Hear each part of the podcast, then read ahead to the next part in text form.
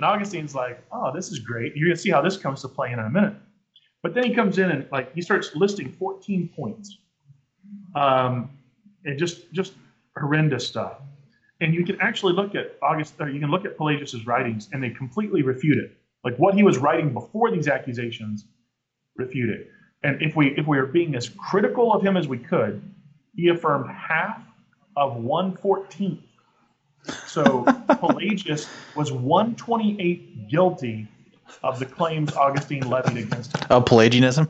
Of Pelagian. Yeah. Pelagius was 128th Pelagian.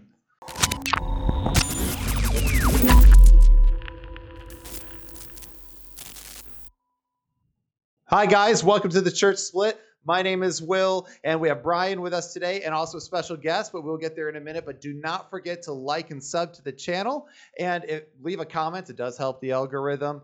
But you guys know what we do here. We just help you escape your echo chamber, learn something biblical, and sometimes that means we have to challenge the status quo in some areas or talk about something that's not very popular. But we're all about unity through diversity eh, with our brothers in Christ, and that's really important. But uh, today I am extremely excited to have somebody I actually agree with a lot on here, and I will go ahead and put my seal there. That way, people know. Look what you so did. they don't just attack him. but uh, we're gonna have Warren McGrew on with Idol Killer. And he is here in the house, and we're going to talk about a lot of uh, doctrines today that are taught and propagated throughout the church that a lot of people don't quite realize the implications of some of these doctrines that have just been accepted as truth, but historically speaking, were not always considered so. So, anyway, uh, Warren, thank you so much for being on our channel. How you doing, man?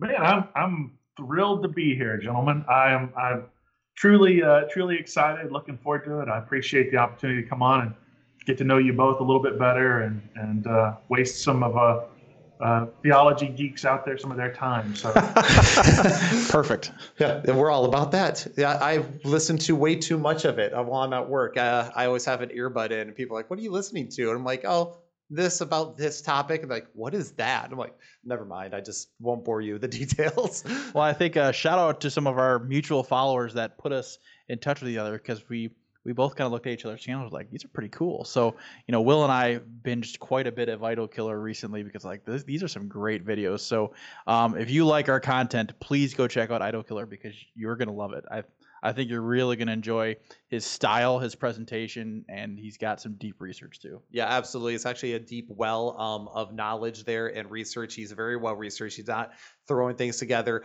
And yeah, the way we found out about each other was we had a mutual follower on Twitter, uh, and they literally said, "Hey, I will give you five more dollars a month on Patreon to have Idol Killer and you guys interact because I listen to your guys' stuff while at work." And this person's in seminary, and they said it helps pass the time while they're at work in a warehouse. And I was like, you know, you didn't have to bribe me. You just have to say, hey, there's a guy you should have on. And I would have reached out. It's fine. But uh, I definitely appreciate it. And I, I can now see why this person likes both of our channels because there's a lot of similarities between us. So if you like the fact that we'll split churches over controversy, you're to like Idol Killer. Who, what's your slogan, Warren? Uh, destroying sacred cows for the cause of Christ. That's so love it. good. That's so good. Um, so anyway, all right, Warren. So you uh, go ahead and tell a little bit about your background. I think it'll help people get a frame of reference on who you are, what you're all about, and all that good stuff. Uh, yeah, so um, I was a I was a Calvinist for many many years. Um, once you leave a, a, a group like that, you never really truly ever were a Calvinist. But in my mind, uh, I was one for about thirty years. Um, I, I was raised into a, a, hyper Calvinist family. We were very uh, fatalistic. We believed everything that came to pass was decreed by God. I would say it was a consistent form of Calvinism. But as I grew, um, had a lot of opportunities to question it, a lot of reasons to challenge it. Um, but by the time I'm in my, I would say early 20s, say around 20, 21, I had embraced a very high form of Calvinism, um, very committed to it, dedicated to it. And then as I got older, I started reading the Bible and I started seeing some problems. And um, I had a crisis. I wouldn't say a crisis of faith, uh, but a crisis of doctrine, where I, I said I, I believe and trust in Christ, but I don't even know what it means to be a Christian anymore. Once 30 years of belief were kind of shown to be false, and uh, that kind of set me on a, a, a I hate the term, but journey. I hate that term. it's so cliche. I went on a journey.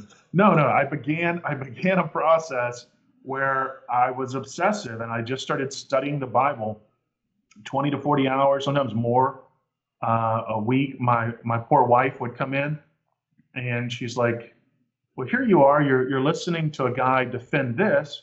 I just left and came back, and now you're listening to a guy attack that same doctrine.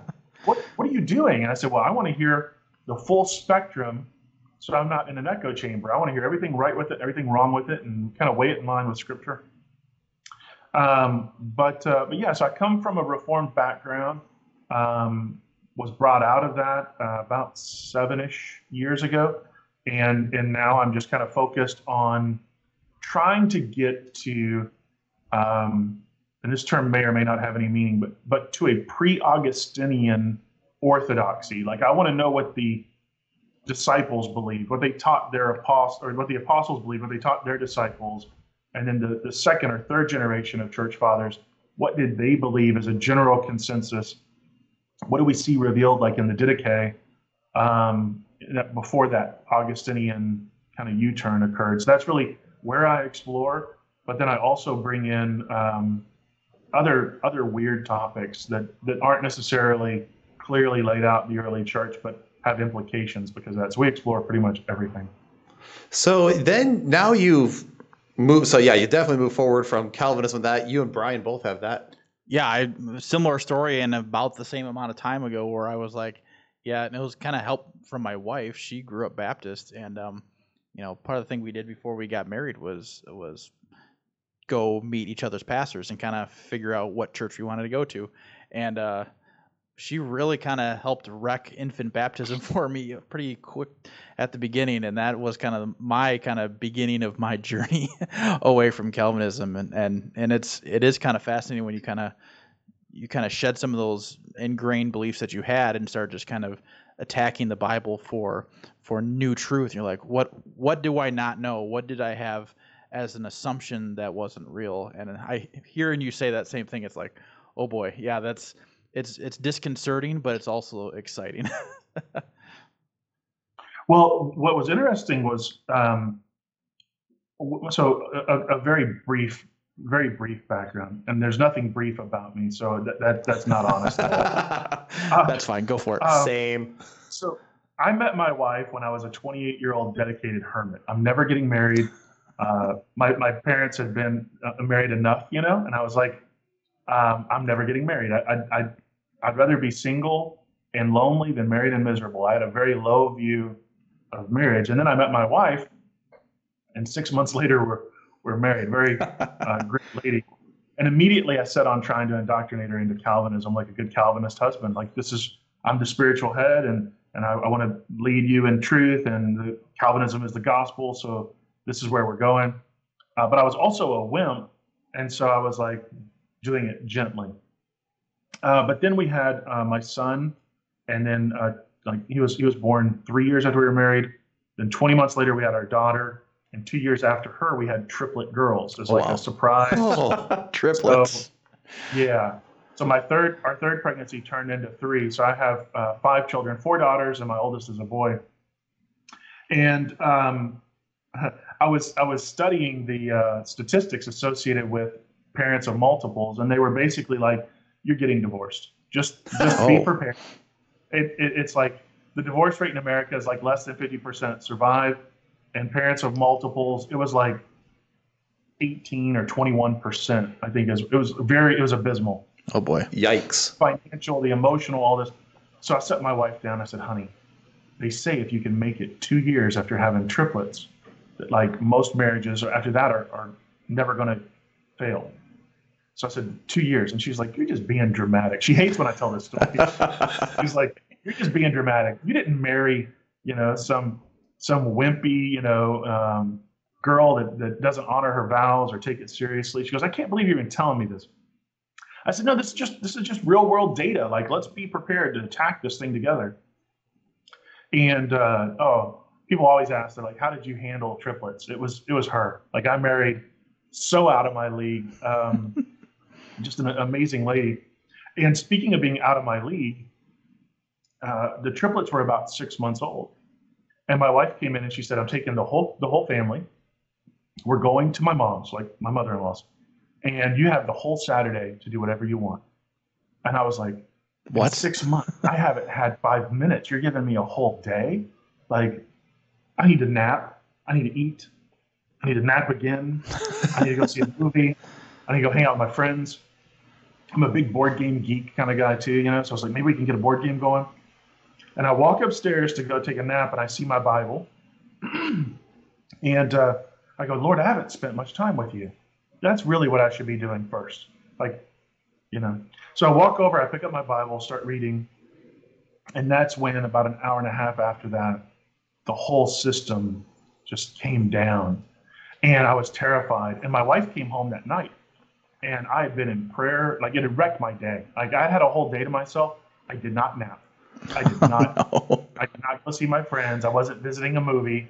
And an hour and a half later, I wasn't a Calvinist anymore. But the time after that was, what what am I? You know, like what is this? What does it even mean? And I'm I'm having an existential crisis.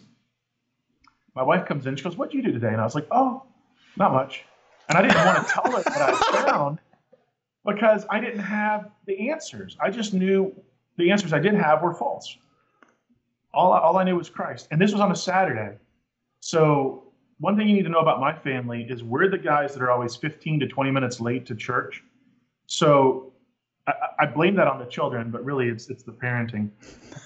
Uh, we're just not prepared. Honesty And- is good. And I, I blame it on the parents, but truly my wife is ready 15 minutes ahead of me. I'm just slow. Um, but so this morning, I get to church and I am, I mean, we're, we're early, man. We're super early. The pastor's like, the McGrews, what are they doing here? Like, you're, you're, you, you got here, we still have coffee and donuts. Like, you guys never make any time for coffee and donuts. And uh, started asking my pastor and my Sunday school teacher uh, some of the stuff that I discovered during that, that time the night before. Uh-oh. And uh, they just said, be at, be at peace, brother. We know these things teach it. Like, be at peace. And I said, well, I'm just a lay person. You guys read and write and speak, you know, Hebrew and Greek. And, you know, it's why I come here. You're brilliant men. And, uh, and I said, I trust you, but will you spend a week and look into what I just said? And they're like, yeah, we'll do that. And the next Sunday I came back and my Sunday school teacher was like hesitant. I had to kind of, you know, do the juke moves where you're kind of trying to go me, trying to get out without talking to me. And um, he said, Warren, I looked into it, and uh, you're right. Like Psalm Whoa. 51.5 doesn't teach total depravity. And uh, he said, I, I thought it did. But we know it's a biblical doctrine because these other texts teach it. And I said, I said, David, I looked into those and they don't teach it either. Oh, wow. And it was like he got hit with a two by four, and he's like, they have to. And I said, well, spend some more weeks and let me know. And um, yeah, so that's kind of how I, I got out of the whole Calvinistic movement. It's it's kind of the journey that kind of birthed where I am today. I love Calvinists. This is one of the things that a lot of people don't understand about me. I have family, friends that are still Calvinist. I don't say Calvinists aren't saved. Uh, I say Calvinism is a problem. It's a problem that hampers your view of God, yourself. It can put you at peril. It can be like trying to run a marathon with a 50 pound weight strapped to your ankle. But, but Calvinism is the problem. I love Calvinists. And sometimes when you're attacking an ideology or a presupposition, people tend to take it personal Yeah. and they'll say, Why are you insulting me? And it's like, No, no, I'm not insulting you. I, I was once deceived into believing that as well. Anything I'm saying about your ability to believe it reflects on me because I believed it probably more than you did. I defended it much more aggressively than you did. So any criticism I have of you for affirming it, I have to own as my own failing. So it's not me attacking you, it's me attacking this thing that I think misrepresents who God is. But I can go on and on and on about that. I think you guys know I'm I'm not short of words or, or Well, I just think it's cool that your Sunday school teacher was like, "Yeah, I'll look into it." Like, that's I, I think that's really cool. That at least he's like, let me let me dive into this too with you. I think that's really cool. I hope more Sunday school teachers would take that tactic instead of just going, no, you're wrong. Yeah, instead of just instantly labeling you as a heretic and saying you're you're denying the creeds or whatever, you know, he actually took time. I was, oh yeah, credit where credit's due on that. Yeah, and I, it's same thing. You know, I think we've all, all three of us here have all had some major positions that we've held, and then felt that ground get taken right out from underneath us. Mhm. And not because we were trying. You know, one of the biggest things I've been accused of is, Will, you have a rebellious heart, and that's why you keep going against the grain. And I'm like, well, no. I mean, I, I I do apparently have authority problems. I guess I don't know, but no, really, it's just the. It's like no. Every time I would research something, trying to prove my point, everything I found uh, fell back against me, and then I realized either I keep saying that the facts are wrong, or I change my position. So I, I, you know, good good on you for doing that. Well, so this started you down this whole thing, and now you started Idol Killer. And uh, how long have you been doing Idol Killer? Well, um, Idol Killer, Idol Killer started with me making videos on my cell phone. I would just sit down and I would record a video and I would put it on my family's YouTube channel. So if anything happened to me, you know, my kids would have something to look back on. And they'd go, Why was dad so weird? Or what weird belief have?" And and so people were coming to my and I had like my testimony up there and what I found were people were coming to the channel, the family's channel, to hear my testimony and teachings and stuff. But then interspersed with that was like, you know, here the McGrews go to, you know, Destin, Florida on vacation. And I'm like, that's not really the proper format. Like I don't I don't mind being exposed and vulnerable, but I don't want, you know, people I don't know watching vacation videos. And uh, so then I, I said, you know, I'm gonna create this other channel and just basically do the same thing. And so my production wasn't great. I wasn't approaching it with branding. I wasn't trying to market it. It was just me going, all right, this is where I'm at. It's what I'm thinking about. I'm just going to talk. But then uh, it started taking off. And a lot of brothers were coming to me and saying, you should take this seriously. Like, not just the content, but the production and the, the way that you're putting all this stuff together. And you really should think about like promoting this. And um, I thought nobody wants to hear what I have to say. You know, like my my my family doesn't. You know, like maybe they'll, maybe they'll want to listen to me when in 20 years from now. You know. But uh, so I started I started um, kind of trying to create more of a a platform, really, just to kind of share. And I don't I don't like to talk about something that I haven't seriously studied, that I have an opinion on. Um, and if, if we if we do go that direction, then I'm just going to be as transparent as I can be and say, well, you know, I haven't considered that, or that's an interesting angle I'll have to look into later. So with Idol Killer, it started off with this teaching angle, um, but then because I love I love uh, fresh perspectives and I like to be challenged and I like to hear different ideas, so I started bringing on guests, and um, you know, and and I thought, what better first guest for a channel that's known for being anti-Calvinism than a Calvinist. And so I brought on um, a gentleman, uh, Chris Date, and we sat and talked about his uh, views on annihilationism. And that's very out of step with Calvinism. And so, you know, we were able to kind of have this dialogue. And then we brought on another guest, and um, we're talking about, she, she was an expert on uh, the, the history of Pelagius. She's a Oxford or Cambridge uh, professor, brilliant, brilliant woman. Um, Great interview, That- by the way. uh, I, I loved it. And um, and then I had an interview with a, a gentleman who's a chaplain in the military, and in the middle of the interview, his base comes under middle missile attack, missile attack, and they're hit three separate times. Um, and I, it's, to my knowledge, I'm the only one with with video of the missile attack, but it's just him and I talking. And after the missile hit, he, he put on his flak jacket, his helmet, and he comes back over and he goes, "So we were talking about the spiritual condition of infants." And I was it just, just got hit with missiles. Like I'm sitting here, I'm like, is this even happening? Like my, my little channel, you know, I'm interviewing a guy and I feel like I'm on CNN or something. And I'm like, don't you need to like go somewhere or like shoot somebody or like help some people? I don't know what to do here. And he's like, no, no, they just tell us to shelter in place, and so we'll just keep talking. And brilliant man, and I got to get him back for um, uh, part two to conclude that interview. But just so I started bringing in some some really interesting guests to try and add some diverse opinions because Idol Killer is is just me, and I'm only entertaining and and, and knowledgeable on so much. So I like to have other views. And so Certainly. uh, Idol Killer is uh, 50% teaching and 50% polemics. So I like to, I, I love memes. I love uh, funny videos. I have um, a, a very, I have a, a fatalistic uh, case of, of dad jokes. Um, I have the dad. Knew I liked you. and and so sometimes people will watch my stuff and they're like, I know you think that's funny, but I don't get that at all. And then I'll have other I'll have other people come on and they're like, This is brilliant. I'm sharing it, and I'm like, How are you even understanding my humor right now? I'm worried about. It. Um, so there's a good blend. I try to I try to keep the, the content fresh, but but yeah, that's that's where Idol Killer is, and, and where where we're headed um, is, is really I, I'm- I'm trying to get to the point where I can afford to do this full time and uh, and produce higher quality documentaries and and teaching resources.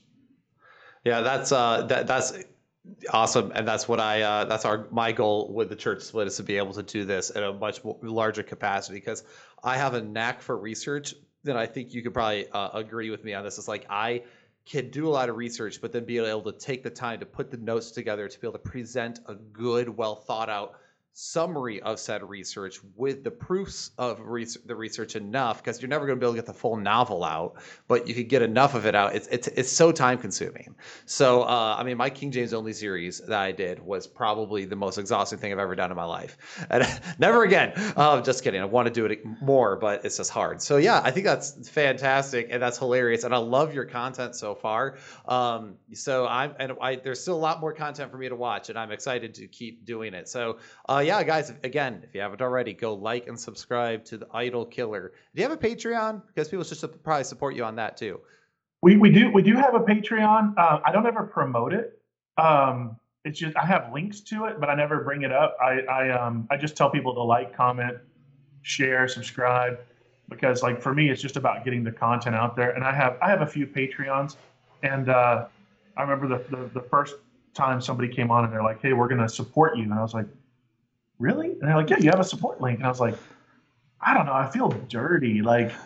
you know, like you're paying me for this. And they're like, why'd you create the Patreon link? I was like, because I'm I'm spending a lot of money doing it. And they're like, well, then we're, we'd be happy to come alongside you and bless you.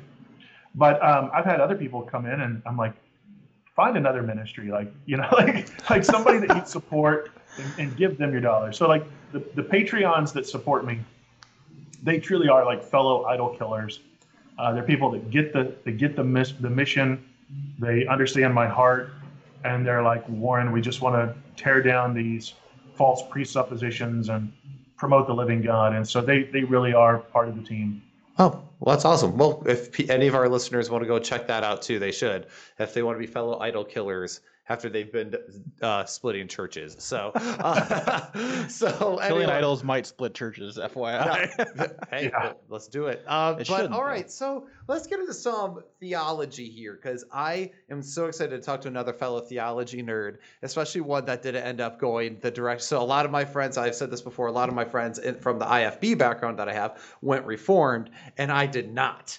And uh, so it's really funny because all my friends de- defected over there. I defected over here, and I'm like, I feel like a lone wolf half the time. In fact, it, it's such a rarity for uh, people who leave the IFB to not become reformed. I've actually got messages going, I am so glad I found you because after I left the IFB, all the people I kept finding were reformed. We're so thankful to find somebody who wasn't being who was a Calvinist. And I was like, oh well, that's cool. I mean, I love my Calvinist brothers and sisters, but yes, I definitely will have some serious disagreement in this area. But I'll uh, for me, it's still a, a thing where it's like we seriously disagree, but se- seriously, let's still sit down and watch the four-hour uh, Justice League movie that just dropped. You know, like let's.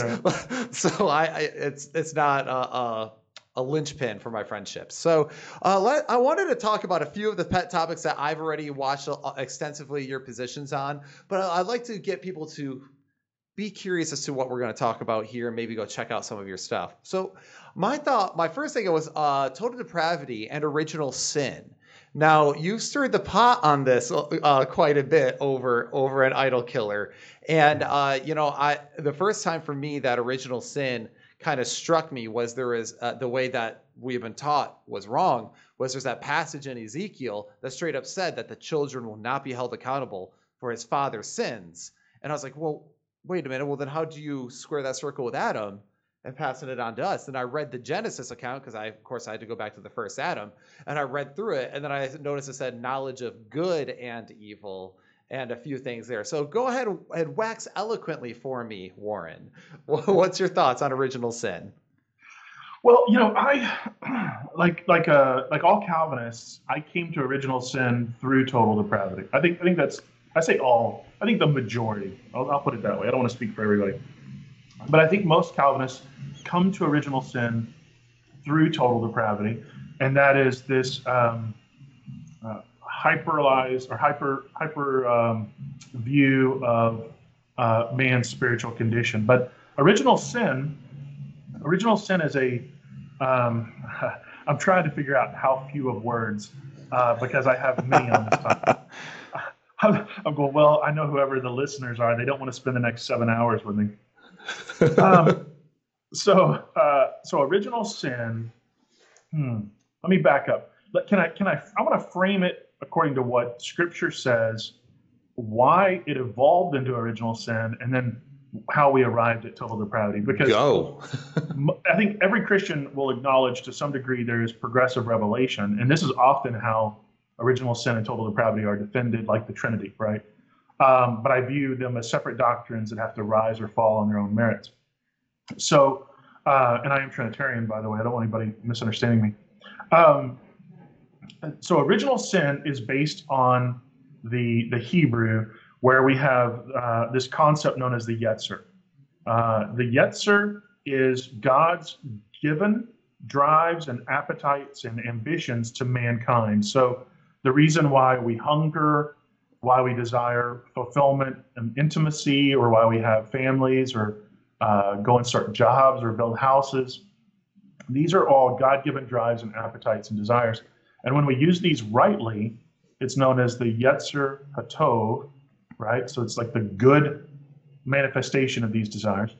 And when we use them incorrectly, meaning we're not in submission to God, we're not loving Him or loving others, then uh, that's known as the Yetzer Hara or the Yetzer Hara. Um, there's, I'm from Texas, so it might be the Yetzer Y'all. Um, my, my, pronunciation is always ripped apart on these on these uh, videos. You're gonna get comments. There's a dad but, joke but, too, by yeah. the way. Liked it. so the Yetzer Y'all, no, the Yetzer the Yetzer uh, Hara is the uh, wicked manifestation of these good and godly desires that are just abused. So that is in the the Old Testament. and then when you get into the New, we've shifted gears and we're no longer in Hebrew, but we're now in Greek. And the Greek parallel would be epithumia. Um, and that is just the exact same concept, just a different word in Greek. And Jesus used this word to describe his own desires, and then Jesus would use this word to describe the evil desires of other people. So you can see how epithumia was just desire and you had to look at the context to say, is it good or is it evil? What are you doing with it? Um, and you see, like in First John, well, all right, I'm going to reveal my, my scripture memorization isn't so great. there's a there's a passage that says, uh, "Little children, let no one deceive you. He who does what is right is righteous, even as he is righteous. But he who does what is uh, uh, sinful or wicked uh, is of the devil, for the devil's been sinning from the beginning." But it's talking about practicing. Are you practicing righteousness? The Yetzer Hato. Are you practicing wickedness? The Yetzer Hara. And you're developing a character by way of these behaviors. You're going to reap what you're sowing. Um, and so in Genesis 8:21, we see God declare that the imagination of man's heart becomes set on evil by his young adult years. And that that Hebrew word is Naor, which is the same word that describes the age of David when he faced Goliath the age when men marry and have children. Uh, it's the age of young prostitutes. If you want to get a little spicy, um, but it talks about something that happens to us over time. So we're not born with our imaginations set on evil, but they become so. And this is because we're like Eve and we're deceived, or we're like Adam and we're rebellious and we give in to uh, temptation. Now, the problem, however, arises well after the teachings of Christ and the apostles, and even after the first century of Christian uh, followers, because in the first century you have the Didache, which is a uh, about 90 AD uh, was when we, we think it was written, but it's a manuscript from uh, uh, Jewish Christians, I believe in the city of Jerusalem. No, it wouldn't be Jerusalem. Um, uh, it was anyway. Scratch that. It was it was it was around 90 AD, I believe, is when they they, they uh, dated it.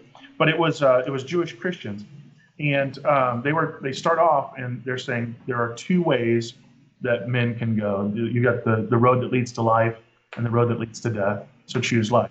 And again, you're seeing how we can manifest our appetites and desires in obedience and submission or in rebellion. So this whole theme is carried on from Genesis to Revelation, uh, and then well after the ministry of Christ. But then we get into um, around around the time of Augustine of Hippo, you start to see how uh, this external attack on Christianity uh, by the Gnostics has just been on ongoing and ongoing and ongoing. False texts are coming in where they're writing the Gnostic gospel of this and the Gnostic gospel of that. And First John uh, four is what warns us because it says um, um, anyone who denies the incarnation of Christ, that God in flesh, uh, is the spirit of Antichrist. And that whole book is written to address the Gnostics. And in like Acts 20, 28, it says, uh, after his departure, fierce wolves will arise from among the Christians and sow false doctrines. And so this didn't catch God off guard. Like he knew it was coming. But by the time we get to Augustine of Hippo, he was uh, raised by a Christian mother, uh, a pagan father, pagan in the Roman sense, not like what a lot of Westerners think, but it was like the religion of Rome. And uh, his, his father allowed him to be raised as a Christian, but it was in this dualistic environment where his dad was promoting paganism and his mom is promoting Christianity. And uh, he eventually goes off to pagan school, which again is teaching like this Romanized um, religious political system. And then after this, he goes off to uh, study um, rhetoric and philosophy. And he's he's spent a lot of time like sowing his wild oats, as it was. He, he's very fleshly. He's chasing the women like Augustine loved the ladies. Uh, you know, instead of LL Cool J, it might be uh, you know something similar to that with Augustine. the ladies loved Augustine. Um, and uh, but he goes off and he's studying like um, Cicero, and he, he's stimulating his mind with with Greek philosophy and Platonist concepts about divine simplicity and God being outside of time. And So he's got this whole construct, and then from there he goes into uh, this this cult known as Manichaeism. So it was like you see him sowing his flesh then you see him sowing to his mind with, with philosophy. And then he still felt like something was missing. So he joined the Manichaeans to get this spiritual quenched, this desire that he had. Now, Manichaeanism, uh, Mani or Manes, the, the prophet, was a, um, a man who was running around telling everybody that he was the paraclete, the Holy Spirit that Jesus promised to send, that this was Manes. Oh, boy. And yeah, so he's got some real bad ideas. Now, Mani didn't invent this religion. He actually got it from his parents. His mom and dad were members of a cult. I, I can't remember the name of it, but essentially the cult would say that a 90 foot Jesus appeared next to a 90 foot Holy Spirit. And the Holy Spirit was Jesus' sister. And they give them this book that says if you get baptized, not only will your past, present, and future sins be forgiven, but like your syphilis, you know, or your leprosy, um, your you know our, our, our poor eyesight would um, would be corrected. And so they run around and they're like preaching the baptism of of, uh, of this this religion, and people started flocking to it. But then That's easy like, to prove wrong. funny thing is, my, my leprosy hasn't gone away, and, and you know my my gonorrhea sure hasn't cleared up, and um, you know. Um, uh, my sister who had like this fatalistic disease was baptized and died And so that once that that cult was really kind of excuse me, that cult was really proved to be false, nobody nobody believed it anymore. But Mani was raised in it. And so he saw how to like not design a false belief system. So he went around and he said, I'm going to combine like the best of Zoroastrianism. I'm going to combine the best of this, the best of that, the best of Christianity, and put them into a, an amalgam. And so Augustine of Hippo affirmed that for, I want to say like, was it eight years, nine years? Uh, yeah, was, I thought it was like eight, yeah, almost 10 years, wasn't it? Yeah, he was in there for a while.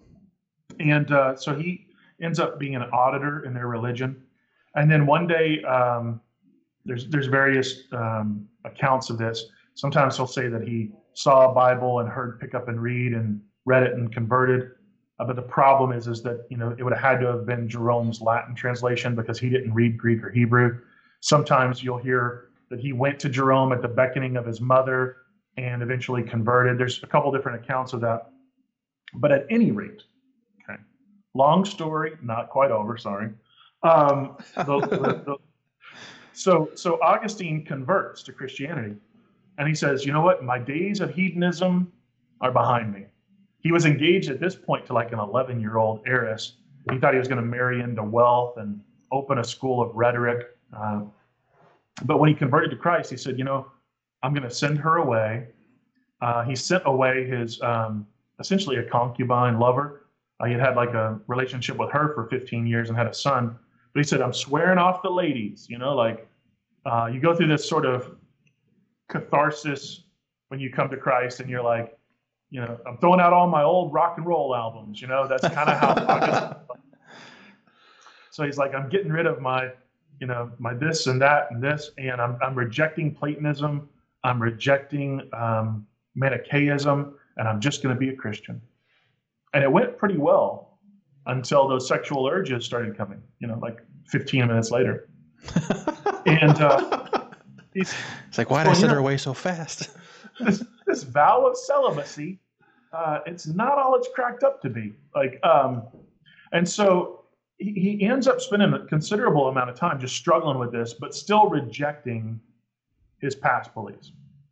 And he put out a tremendous volume of work during this time. He's very honest and open about like his struggles and where he came from and he's writing against the gnostics. He's writing against the manichaeans. He's you know so he's very pro orthodoxy as best he can be. Because again he doesn't speak or read greek or hebrew all he has to go off of is jerome's translation of the latin which is somewhat problematic because when you get into the latin this is where we get back to original sin like i said long story the Latin doesn't make a distinction between the Yetzer uh, Hara or the Yetzer Hatov. It doesn't make a distinction between the epithumia of good and the epithumia of bad. In Latin, there's just concupiscence, and it only has a negative meaning. There's no such thing as like a good and godly lust. It's not like concupiscence is a base uh, animalistic sexual desire. So when Augustine is reading this Latin translation, he sees this um, this translation of, of Romans and he reads in Adam we were all in Adam and it's a it's a problem with the translation but it's also a problem with Augustine's eisegesis and so he starts to say wait a minute that reminds me of the teachings of Mani like you know, I've uh-huh. been refuting these guys for a while but maybe the reason right I burn with lust maybe that's not a good and godly desire so that I would get married and be fruitful and multiply and obey the command of God. Maybe that's this sin that I inherited from Adam. It's Adam's fault that I struggle with lust and self control. And so, what, what Augustine starts to do is slowly retreat back from Christian orthodoxy. He doesn't run from it. It's a slow, it's a slow uh, uh, retreat, but he starts incorporating some ideas from Manichaeism, and he's been a Neoplatonist pretty much his whole life, and it just gets a little bit stronger. Um, and he's starting to put out some literature and works and, and writing on this. And a um, uh, an Orthodox um, monk uh, by the name I don't think he was even a monk at that time, but by the name of Pelagius confronts him and was like, "Hey, man, you're getting awfully cozy with those Manichaeans, and um, you're, you're, you wrote how you disagree with the apostles. Like this is not a this is not a small deal. Like you're, you're headed you're headed. You know, everybody will say like you're headed. You keep this up, in 15 years, you're not going to be a Christian. I, have heard that. um, so well, you be listening to rock and roll and wearing skinny jeans. You're, you're wearing skinny jeans, man. Next thing you know, you're going to be dancing. Uh, but uh, but uh, so so what happens is, is Augustine gets this rebuke from Pelagius, and he just he's a, he's a man of pride. He's a man of rhetoric. He's brilliant. And so instead of just taking the correction and going, you know, okay, let me look into this. Maybe instead he goes further into it. He, it cements this idea, and now he feels he has to defend and articulate and formulate. And so he begins to formulate what would become original sin. Like Adam was the original sinner, but when we talk about original sin, we're talking about this doctrinal concept known as original sin. And so original sin asserts that because we were all literally in the loins of Adam, so we were genetic material in his reproductive region. And more than likely, a lot of people lean this way, not everybody, so there's a disclaimer there. Our souls are inherited from Adam. We're just extensions of him. So therein, we don't have a sin nature that we've developed, but we inherited his sin nature because like we inherited, you know, his genetic material or his soul. And so we are now born stained with concupiscence. So they view it as a stain rather than like a godly ambition or drive we can abuse. So we're stained with this thing, and that um, we are rightly condemned to hell as a result. And we have this base appetite for just anything contrary to God. And so, as a result of this, this is why you had the doctrine of infant damnation come about. Like Fulgentius, who a lot of people thought was Augustine, Fulgentius would write and say, hey, because of this thing called original sin, babies that die in the womb go straight to hell because they were never baptized to wash away original sin. So you start to see this uh, evolution of original sin, and it starts to create problems. So they start creating reactionary doctrine. So you had infant baptism to wash away the sins of the inheritedness of, of Adam. And you got to get that baby in the water quick because if it dies, and the infant mortality rate back then was ridiculous. So, what better recruiting method for your particular group than to say, you got to get them in, get them in fast, and you got to like, and, and so basically he was using the fear, and I don't know if this was intentional, but this was certainly the, the result the fear of, of your child going to hell as a means of pushing this doctrine and a recruitment tool. And so then you start entering into issues with the incarnation, right? Because Christ is the promised descendant of Adam and Eve in Genesis 3:15. He's the descendant of David, Abraham. He is a child of Mary. Hebrews tells us he came in our flesh and blood like us in every respect. Well, wait a minute.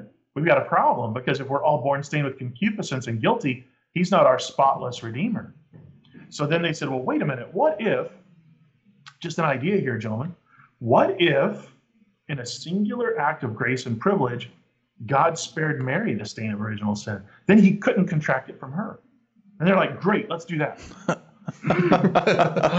Fanfic Bible, baby. But here's the problem nobody stopped to say, if God could spare Mary the stain of original sin, then what was the point of the incarnation at all? Bingo. Because what they were saying was the, the Immaculate Conception of Mary was a greater grace and a greater act of God's mercy than the incarnation itself. And so now you start to see how Rome starts going down this path of, of the Marian dogmas, and it's all in response to Augustine's original sin.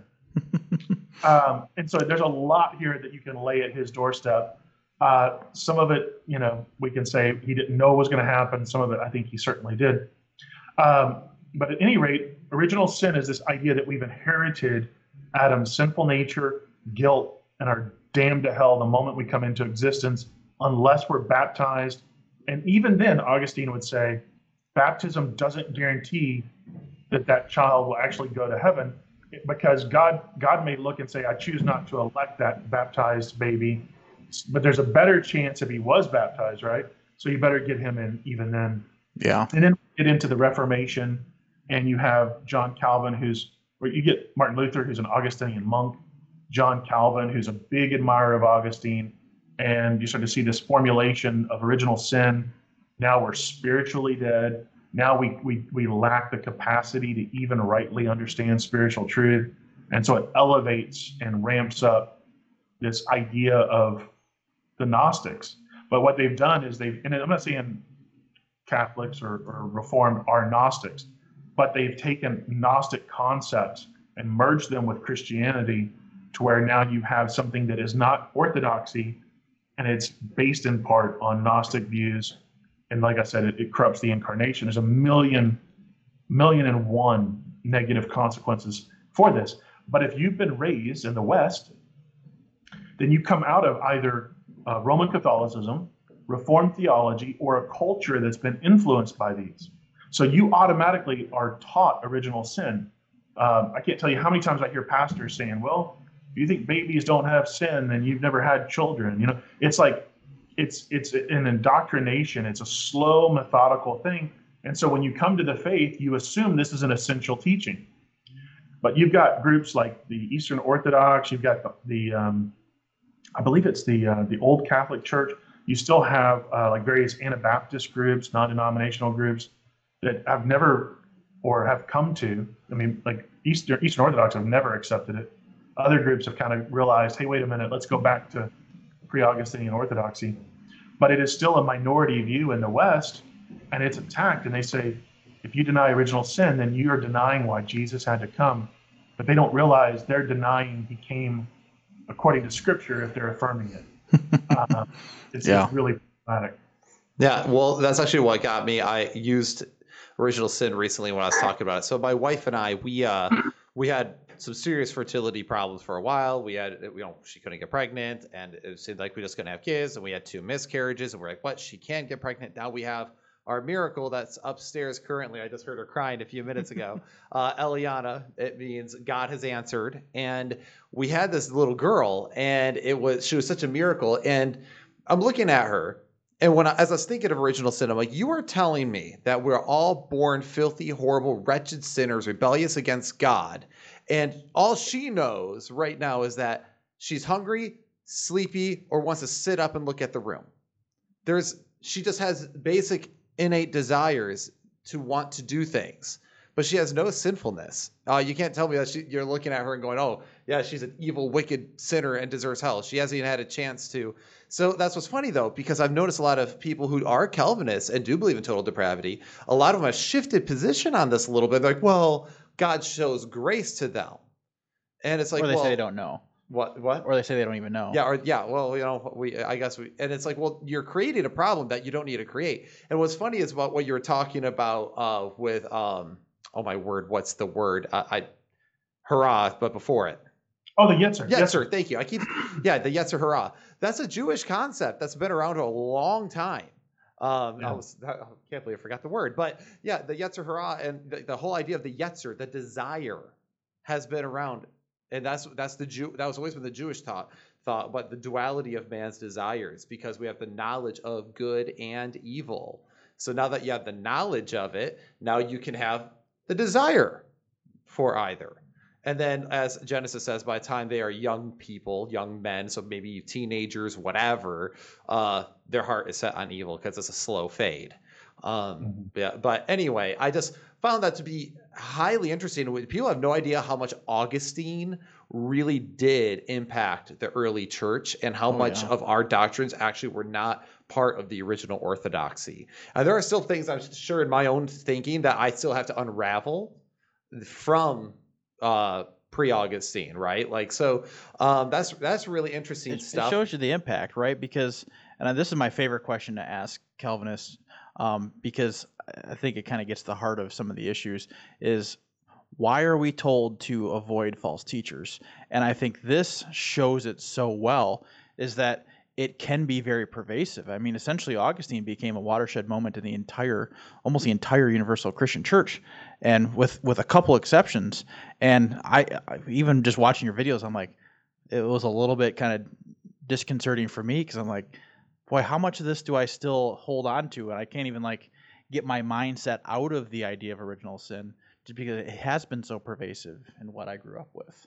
So I, I don't know. I just look at that and go, okay, look at look at the impact one guy had, who clearly was straw manning this monk, right? Who was going back to some teachings that were not biblical at all. And now you get to the point where people will argue that his beliefs were original orthodoxy. Like they can't even accept that that was a change in the church. oh, yeah, yep. Well, I mean, I was I was talking with a Calvinist brother uh, about a week ago, and he was telling me, he said, no, uh, original sin is an Orthodox pre-Augustinian view. And I said, well, um, do you have any sources or anything I can look at? Because my studies, I've, I've, read the, you know, I haven't read everything in the ECF, so that's a big volume of work, but I've read a lot of it. And uh, I said, what I found is uh, just how we can eisegete and read original sin into the Bible. There's various passages that people will proof text, which I love those because if you actually stop and look at them, they actually refute the view. um, but you can do that to the the uh, early church fathers as well. You can read them talking about sin and go, oh, he must mean an inherited sinful nature and guilt. No, he said sin. But over here he said death. That must mean spiritual death at conception. No, he means you die. Like, why are you adding all this baggage to it? Well, it's yeah. because we've been taught to do that.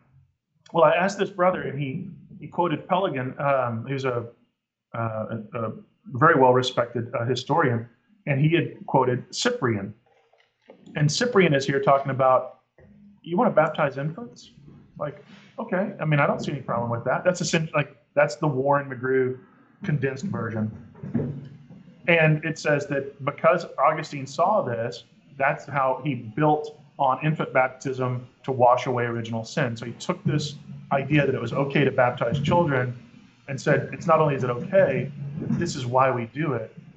And so this Calvinist brother was like, see right here, he's saying Cyprian taught it. And I was like, he said it was okay to baptize children. And that Augustine took that and ran with it and invented something entirely different. And he's like, no, no, read it right here. I said, brother, I am reading what you've given me, and that is exactly what it's stating. But we end up with these presuppositional lenses on that we can bring to the text. And the danger is we don't know that we're doing it.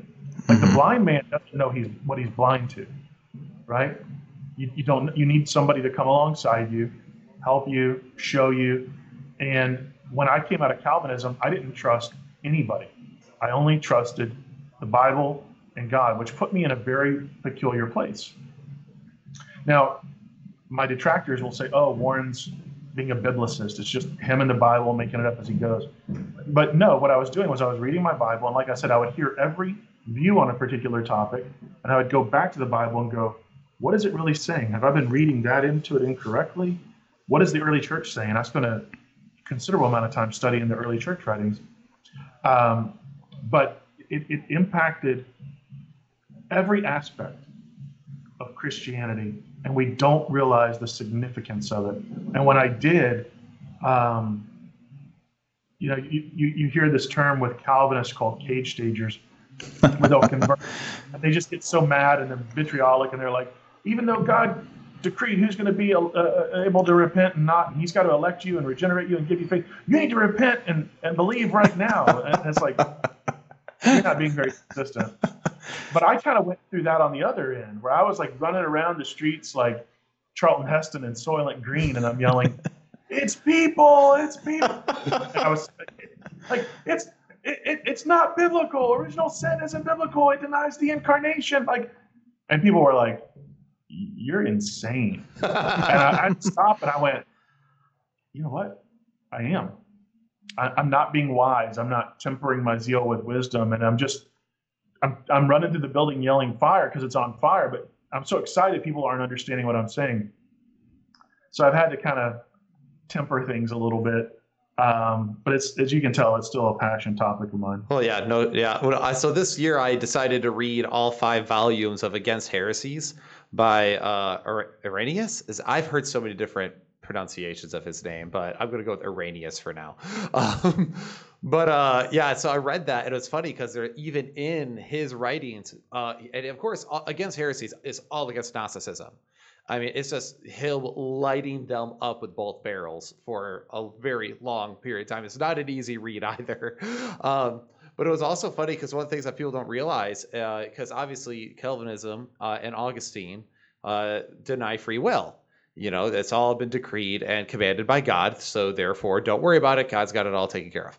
But the problem is with that is the fact that the early church actually did defend free will and pushed against the Gnostics who taught against free will. And what's so funny is that obviously Augustine, who came from that background, ended up applying that mindset of God to Christianity. And uh, recently, even a, a, friend of mine, uh, we got into a little bit of a debate. He's like, no, it's not true because he's Calvinist. He's like, it's not true. The early church most definitely left a link. He's like, well, the church most definitely uh, did not. Did, uh, did, oh no, they most definitely denied free will. They, right. they, you know, they did not hold the free will. I'm like, okay, let me show you like three paragraphs of Irenaeus himself in Against Heresy defending free will, and you tell me when free will means anything else besides I could have done otherwise. Uh, you know that's. Yeah. And so, anyway, that's one of the many things, and people do not realize that original sin affects everything. If, if original sin is true, then you have to be consistent with it. It, it. If that's the case, babies deserve hell.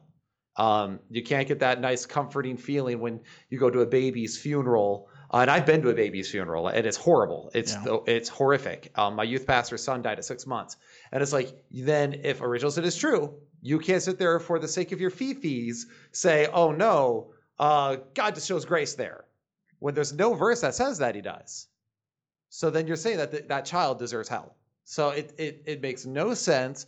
And even I was going to say even Rome has had to backtrack on this because um, our current the current pope I shouldn't say our current but the current pope um, he was actually on the uh, the council that did the research on this and they put out a document where they had to sit back and it was uh, the hope of salvation for infants and young children. Something to that effect is the, is the title. And they concluded that their view of of salvation was too restrictive and so, you know, Rome is very careful in the way they word anything. but basically, they're like, we don't want to say original sin is wrong. And we don't want to say infant limbo is wrong because that's another result of original sin. But they're like, but we're not going to be teaching infant limbo. And even though we still pay lip service to original sin, we believe all the children go to be with the Lord. And so they've even had to walk it back because they're seeing after 1500 years, whatever it is, that they're having problems. But what's interesting is people will say, how did that flip occur, right? So in the early church, if we're all believing uh, uh, free will, man is, is created innocent and upright, but develops a character by doing good or evil, when did that flip occur? It occurred with Augustine. So when this conflict occurred between him and the monk Pelagius, Augustine didn't respond and say, I'm gonna, you know, I'm gonna go to my my prayer closet and I'm gonna I'm gonna spend the next six months studying my Bible, fasting and reading my Bible, and really taking this before the Lord. Instead, what he did was he said, I'm going to format, uh, uh, format an argument using my past as an expert in rhetoric, and he attacked the monk Pelagius, and he developed 14 points to slander him. Like one of the points was Pelagius believes that the wealthy aren't really saved because they haven't given away their money and power. Well, all of a sudden, the wealthy and the powerful are like, Pelagius said that? He's a horrible person. we get behind Augustine. And Augustine's like, oh, this is great. You're going to see how this comes to play in a minute. But then he comes in and like he starts listing 14 points. Um, and just just horrendous stuff. And you can actually look at August, or you can look at Pelagius's writings, and they completely refute it. Like what he was writing before these accusations refuted. And if we if we are being as critical of him as we could, he affirmed half of one fourteenth. So Pelagius was 128 guilty of the claims Augustine levied against him. Of Pelagianism? of Pelagianism. Yeah. Pelagius was 128th Pelagian. And uh, and so what Augustine did was he started throwing a temper tantrum and saying this is a heretic and a liar. And what he did was he combined little bits of heresy from this group and a little bit of heresy from that group, invented some new heresies, bundled them all together, and called them his teachings, Pelagius's teachings. So Pelagius gets brought in before um, the council at Diospolis. They interview him. They're hearing the, the charges. They're saying, What do you believe about this? What do you think about that? And when it's over, they declare him orthodox, right? Because they affirmed free will, they affirmed man's innocence. And they're like, Augustine, we don't understand your issue because he doesn't affirm any of these 14, because nowhere in the 14 did it say he, he affirms free will. If, if, if Augustine had laid that challenge out, he would have been laughed out of there because that was the, the, the view of the church. That is ironic. So what Augustine had to do was kind of he had to take this little fatalistic pill and wrap it in an M and m you know, and then that way when you're eating it, you don't taste the, the poison. But Diospolis rejected him and said, no, Pelagius is orthodox. And so then he complained and had him brought in a second time. The same thing happened. He's no, he's orthodox. What are you talking about? Like he doesn't believe these 14 points. Why do you? What do you? What do you? So Augustine uh, has his own little condemnation party, and he writes a letter to Pope Innocent and says, "Look at what this guy's teaching." So Innocent uh, anathematizes or, or excommunicates Pelagius based on the claims of Augustine. No trial, nothing. And uh, Dr. Ali Bonner, who I mentioned we interviewed, uh, she's the foremost expert on this sort of stuff. And she said that um, her research led her to conclude that it wasn't even a permanent um, excommunication, it was huh. a temporary one until Innocent could get the facts and investigate it. But he died. And so a year later, Pope Zosimus comes on the scene. Pope Zosimus starts investigating it. He's getting these letters from uh, Pelagius basically saying, This is what I believe, this is what happened. Zosimus comes in, investigates it. He calls Augustine and his men wicked liars and declares Pelagius orthodox. Case closed. Augustinianism is heresy, Pelagianism is orthodoxy. It's been affirmed every time it's ever been questioned. Now you've got a pope who's actually investigated it. He's declared the same thing. But then Emperor Honorius, who is defending Rome against the barbarian hordes of the Germanic people, hears about this schism between the bishops in North Africa, which is Augustine, and the rest of Western Rome, which is uh, largely Orthodoxy. And he comes in and he, we don't have any writings of this. This is all inferred. I have to be very careful in the way I say this, but I believe the evidence is strongly in favor of this understanding. Basically says you're not you're not you're not ripping my empire in two here, uh, uh, Zosimus. I'm not going to have, you know, Augustine and, and, Orthodoxy fighting. It's better that one man, because uh, Honorius didn't view Pelagius as representative of Orthodoxy. He just viewed him as a man. So he's like, it's better that that Pelagius be condemned, and we can move on. So because of this decree from Emperor Honorius, Zosimus does a 180 after retracting an excommunication and rebuke and calling Augustine and his men wicked liars, he's now saying, "Oh no, you know what? Uh, yeah, we're going to condemn him." and so it wasn't that the church condemned Pelagius and defended Augustine; it was that the emperor got involved. And now, unless you want to say that you know some secular emperor has power over doctrine, you've got a real problem defending this now but now that it becomes the the state religion, right, of Rome, and the state is saying this is what we believe and we've ruled on it. Augustine's right. Pelagianism is a heresy. Augustine comes out and he goes, it doesn't even matter if he believed it. Like the main thing is we got it condemned. And so he acknowledges like he didn't even really care. And now you've got ecumenical councils coming in and they're building on this foundation and they're saying we Pelagius was a heretic right? The only one who called Pelagius a heretic for denying original sin was not any of the groups that the, the church assemblies. It wasn't even any of the popes. It was the emperor. The, the charges against Pelagius were these 14 points that Augustine prepared that he had been exonerated from every one of them. So you can see how this is the thing that detoured the church into where it is now. Um, but it's a fascinating topic, and there's a lot more to it. But I don't want to bore you or your your audience any more than I already have. I'm sorry. No, I actually love the fact that you went to early church history. I think that's vital that we end up actually doing that because uh, people don't realize they just hear terms like they hear about Augustine, the author of the City of God, and everyone's like, "Oh yeah, Augustine, the great." And people don't realize it's like, no, one of the things that he did, and people don't understand that Augustine did this, he literally would quote, quote unquote, Pelagius, but change the quote depending on what he was writing about, just to misrepresent Pelagius further. Um, and so that's what's funny is that, uh, oh, the, what's her name? The doctor you had on. Oh, Dr. Bonner. Bonner, that's it. Bonner. Yeah, we got Dr. Bonner on. She uh she even said she's like, yeah, uh Pelagianism. She basically said doesn't actually exist. It's it's a puppet. It's a, It's complete man. what? The straw man. Yeah, it's a total straw man fabricated. So that's what's funny is that a lot of times I'll, I'll be, of course, if you defend free will or you go against Calvinism, a lot of Calvinists will call you a Pelagian. But what's funny is that a lot of them haven't even read anything Pelagius has actually said.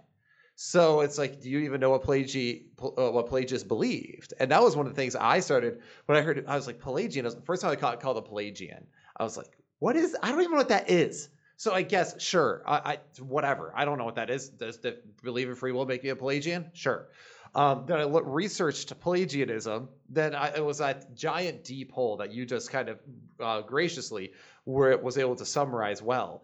And I was like, this isn't what this says at all. That's not what Pelagius says remotely. We do have some of his surviving documents, not a not a ton, because again, he was a Well, what's what's what's interesting? I hate to cut you Oh, off. What's interesting about his surviving documents is the reason we have so many surviving documents from a quote unquote heretic that was condemned by the emperor um, and and several councils later. The reason that we have his writings is that they were uh, they traveled as the work of Jerome. So the early church was like, oh, we've got this document from Jerome. And then then they were like, we also we got this other document that's from the Council of Nicaea. And so the early church knew his his his writings were orthodox and they associated them with foundational orthodoxy. And it wasn't up until the Middle Ages that this started to get questioned, and it wasn't even until the 20th century that those were discovered. So wow. for, for most of most of Christianity since Augustine, his uh, of Pelagius's writings were viewed as foundational Christian documents, but he has been attacked as a heretic, and uh, it- it's really it's tragic. I, I think when we stand before the Lord in heaven, he's going to be sitting there just giving you one of those "I told you so" look, you know, it's just arms crossed, and he's like, "All right." You all can line up here and tell me you're sorry. I'm going to show you some Christ-like love and forgiveness, but I want a long line, you Augustinians. Let's get it going. And I, I think the Lord, in His good grace, is going to make every one of us who's ever said anything bad about that man walk up and apologize because we he really has it coming. Well, I think it's really funny. Like, if you give it like a modern example, I think if like if we went 1500 years in the future, and all we had for our understanding of Hillary Clinton was what Donald Trump said about her, it would be drastically mischaracterized, or vice versa, depending on which side. Say all we have about Donald Trump is what Hillary Clinton said about him.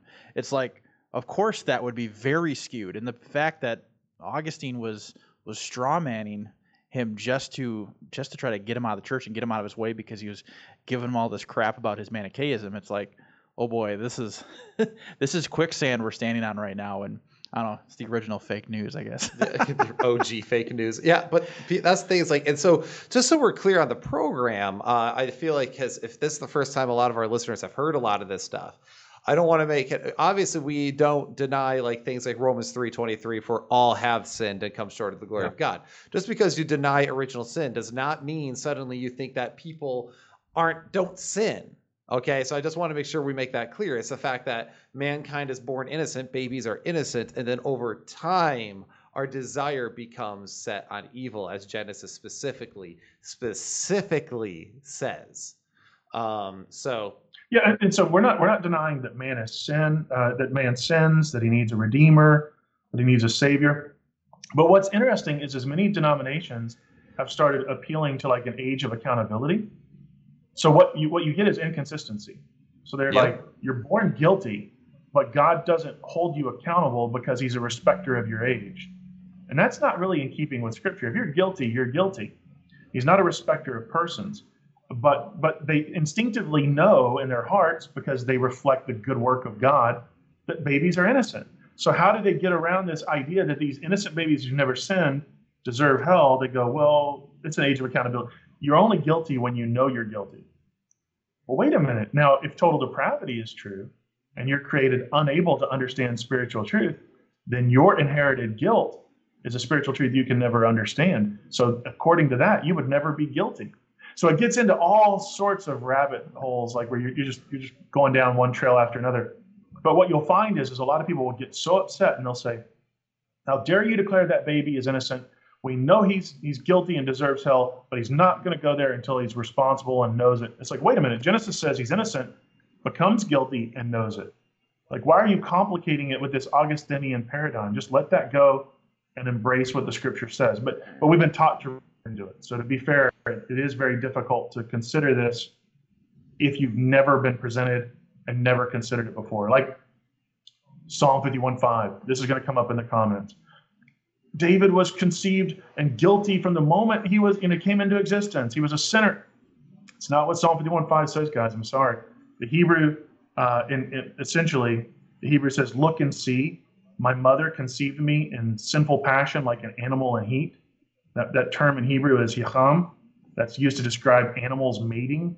So our, our poet king is using vulgar language to describe his mother's um, uh, conception of him. It's never used anywhere else in Scripture to describe humans.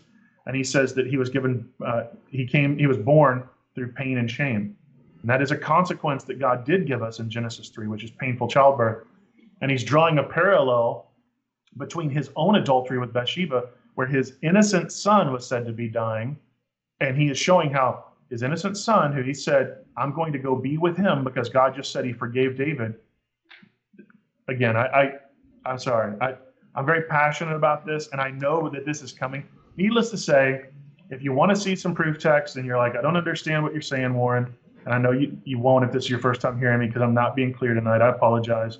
Go to Idol Killer, search for Understanding Psalm 51 if you're if you're concerned about like Ephesians 2, by nature children of wrath. That's a nature developed by following the devil into disobedience. Again, he who practices righteousness is righteous. He who practices sin is of the devil. We develop that nature. But I've got resources to this on Idol Killer, and uh, I'm going to be doing more proof text examination in our ongoing original sin series, which is really um, good. You should check out that series if you have. Definitely. I'm not anywhere near as scatterbrained uh, in that series as I am tonight because I'm able to sit down and put my thoughts in in order and, and really have a nice clean presentation. I hope. So I apologize. Tonight's just a passion pouring out of me and I'm long-winded, but yeah. Check Honestly, I don't think it's that bad. No, I think, I think you're great. really good. I'm like, man, he's summarizing this so well. Uh, so I think it's great, especially from memory. I'm over here like, oh wow, well done. So um, I was gonna say, well, one of the things we've been we're planning on talking about in our next video, but I think it's kind of interesting to bring up here is this idea of total depravity and original sin um, has potentially been the the basis for some people shipwrecking their faith when they see an atheist who is showing goodness. They're showing love. They're showing compassion. They're doing something good, and they're going, well, I was told that we don't do anything righteous without the power of God. And this person that is denying God altogether is somehow still showing compassion to the homeless or, or doing other loving things. And it's it's it's hard for them to explain. And I think that's one of the problems with original sin, if we really kind of boil it down, is is it you you have a false perception of the world and you don't know how to handle when you see an unbeliever doing still something morally good. Exactly. So that's one of the things I, I, I hit a lot of my Calvinist friends with too. Like if our hearts are always rebellious against God and we're all sinful no matter what, then why is it that we see unbelievers do good? And you know, well, God gives them even grace too. I'm like, okay, that's that you that's a red herring, man. Like that is such a you know, and a lot of people don't realize that they're doing that. Um, but it you know it doesn't quite work. But I I could talk about original sin all night. So is there something really quick you want to add to original sin? Because I'd love to talk about penal substitution. No, no, I was just I was gonna I was gonna touch on that that that broader topic that that when we've been indoctrinated into a specific way of thinking, right? I think every Christian watching and hopefully every Christian in the world is in agreement that Christ is the sure foundation and that Scripture is uh, reliable and the source for truth and instruction into uh, who He is and what He wants us to know about Him, right? But how we approach that we take a lot of presuppositions to that, and it's really easy, right? You, you, you probably have heard the joke that Jesus drove a Honda because he and his disciples were all in one accord. Well, if if if if you're if you, that's just a really hyper uh, example of eisegesis, but we can actually go to the text and we can instead of reading, oh, he owned a Honda because it says accord, but we can read sin and think sinful nature and guilt. We can read death and think imputed spiritual death at conception. So we can actually start committing eisegesis and reading it into it, not knowing. But here's where it gets dangerous. What happens when you start to see scripture doesn't teach that over here? And you start to see that now scripture and your precepts are in opposition, but you haven't been trained to think critically, right? And so now you're going, scripture is contradictory. Yep. So the Bible isn't true, Christianity isn't true. I'm walking away from the faith. But what you don't realize is you just real you just encountered where your presuppositions were exposed as false by the word of God, but you couldn't distinguish them apart from one another. And so these doctrines are dangerous to those in the church and to the unbeliever because it creates impediments and stumbling blocks. That's a great way to put that. Uh, yeah, yeah, that's actually yeah great because there's so many times uh, uh, I've looked at scripture and realized the fact that I carry definitions with some of those phrases that that's not what's being spoken to. Um, so, or what it historically meant, right? Uh, even baptism, there's history there that a lot of people don't know about. I have a, a video on that. But anyway, the other thing, so with a lot of this, so like, you know, total depravity, original sin, Obviously, if original sin is true, our, heart, our hearts are rebellious against God. That means no matter what, He's got to show, it. pour out His wrath, meaning babies go to hell, right? If we're totally depraved, that means we cannot respond to God. He has to impute righteousness forcibly. People wouldn't like me using that word, but that's what it is forcibly upon you in order for you to make a decision to get out of your total depraved state, which means that what follows. So that's what's funny. All these are, all, these are, it's a house of cards. You, once mm-hmm. one moves, all of them have to move, and people don't realize when they're inconsistent. So the other thing is, this goes right to penal substitution. And for people who don't, don't yeah. know what that means, it means that when Jesus died on the cross, he died and took our punishment entirely, and God poured out his wrath on the Son instead of on us. So when people don't, when, when I said penal substitution to you once, you were like, what is that? I was like, well, yeah, I'd never heard it. so, you know, God pouring his wrath out on his son uh, for the guilty. So, uh, another thing that I find interesting is that penal substitution is not an orthodox view. It's not no. one that was held, and uh, it's one that holds so that way Calvinism can be true, or or those presuppositions can be true. So, uh, can you go ahead and kind of just what what are the issues of penal substitution? And uh, one of the, my favorite points that you've made, and this is an issue when before I gave up penal substitution as I was taught. One of the things that was a linchpin for me was I realized that it would logically have to uh, be universalism then everyone would have to get to heaven if that were true. Because if God poured out all his wrath on the Son, then all his wrath is used up. Therefore, no one gets the wrath of hell. So, anyway, go ahead and wax eloquently for us on that one. What are your thoughts on penal substitution? Well, first, first I want to make a major uh, point here that you will have um, Christian apologists like William Lane Craig. He just came out with a book on defending penal substitution as being orthodox. You've got uh, brothers out there that are doing tremendous work, spreading the gospel and and promoting Christ and confronting you know error. Like like Mike Winger does a great job. Love their ministries. Uh, I'm a huge fan of both those guys, uh, but they are huge proponents for penal substitution. And uh, with respect, um, they're wrong. Now. I say that I say that quick and snarky, just being silly, but they but they really are wrong. Like um, uh, like I said, Mike Winger, big fan of his. Uh, don't any of the Mike Winger fans out there, don't bring your hate to my door. I, I'm a, I love that brother. But I did a I did a, a video where I showed how in his series on penal substitution, he's defending it right.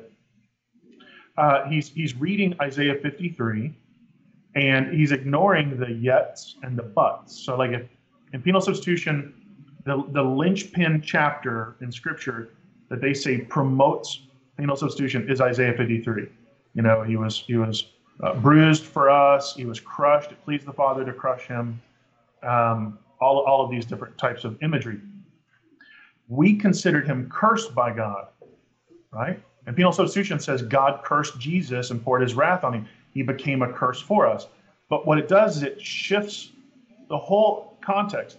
The curse is death. And, and that was the curse that Adam brought on us when he separated communion with God, who's life. It, it, and so it's not it's not as penal substitution teaches it like God hates you and he pours his wrath on you and that's the curse. The curse is death. And in Isaiah 53, you'll see it says, We thought this, but, and then it corrects it. We thought this, yet, and then it corrects it. Isaiah 53 is is the excuse me, penal substitution is built on Isaiah 53, removing the yets and buts. Hmm. It, it ignores the corrective statement. So we, if you affirm penal substitution, you are ignoring the correction of Isaiah 53, thinking it actually supports you. I love these gentlemen. Another example would be, and I hate to pick on him too much here, but this will be the last time I do it, I promise. Uh, Mike, in his video, uh, quoted a um, an early letter. Um, uh, I believe, is is uh, is one of his letters, and in the letter, he writes about how Christ uh, paid a ransom, became a ransom. Well, if you know anything about atonement theories, ransom is one of the earliest atonement theories the church held. So here in this letter, we have a letter writing about the atonement theory of the ransom, but because Mike and uh, and and like William Lane Craig, they ignore the unique idea in penal substitution. They'll say they believe in it, but then they will appeal to ransom, recapitulation, and moral influence, which are the other early church views on the atonement. So they will strip away these unique aspects of penal substitution, meaning that God, here's what penal substitution teaches in its nutshell. And if you don't like this, then reject it. If you don't know what to accept, then start over. That's okay to admit. Um, and you don't have to agree with everything that we're saying here tonight. Just start over. There's nothing wrong with that the penal substitution says God cannot forgive. Okay. My Bible tells me he can. My Bible tells me that Christ came because he forgave sinners and wanted to show that he was not only just and forgiving, but he was the justifier of those he forgives. So God does forgive, but penal substitution says he can't. Uh, he has to be paid. The other unique aspect is it says God poured his wrath. You see, who is God? It's him. Poured his wrath on who? Jesus. Drawing a distinction. It breaks the Trinity. And there's a lot that goes into this, but essentially it says that the Father can't forgive, but Jesus can. Father, forgive them. They don't know what they're doing. Go, you know, I don't condemn you. Sin no more. Jesus can forgive, but the Father can't.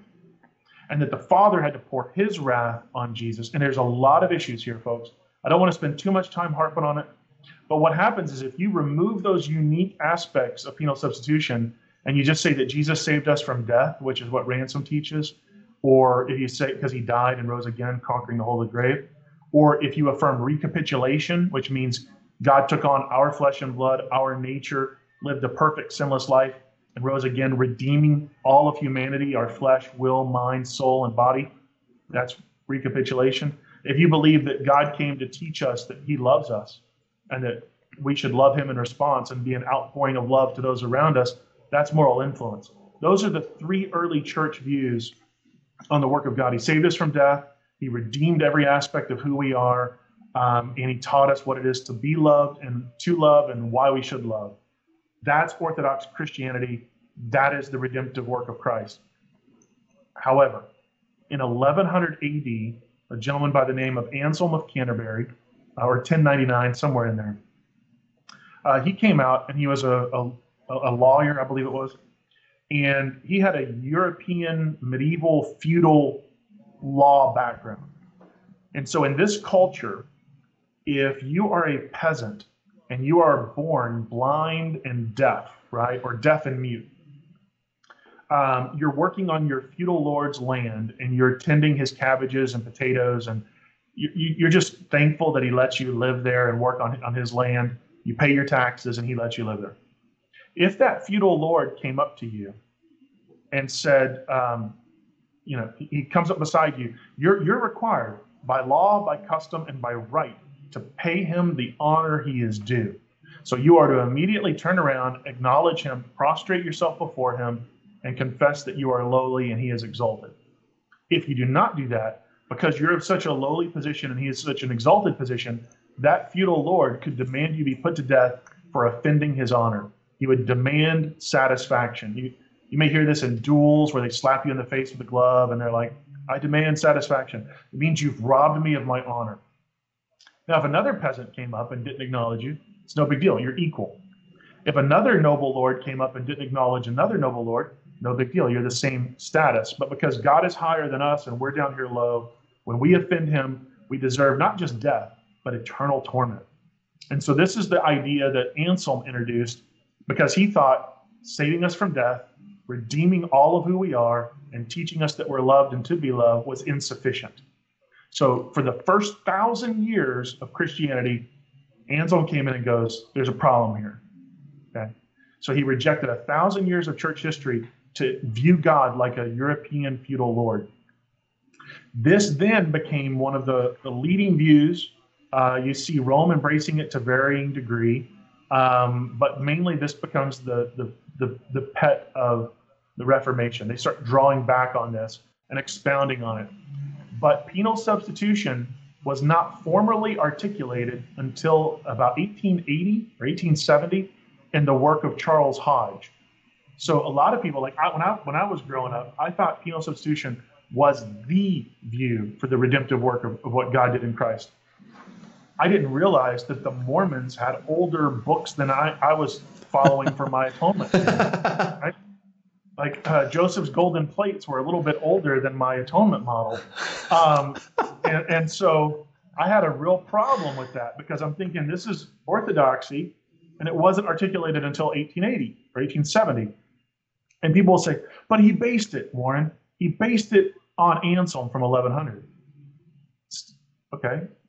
Progressive revelation. We're going to say God saving us from death, redeeming us, and teaching us to love was insufficient.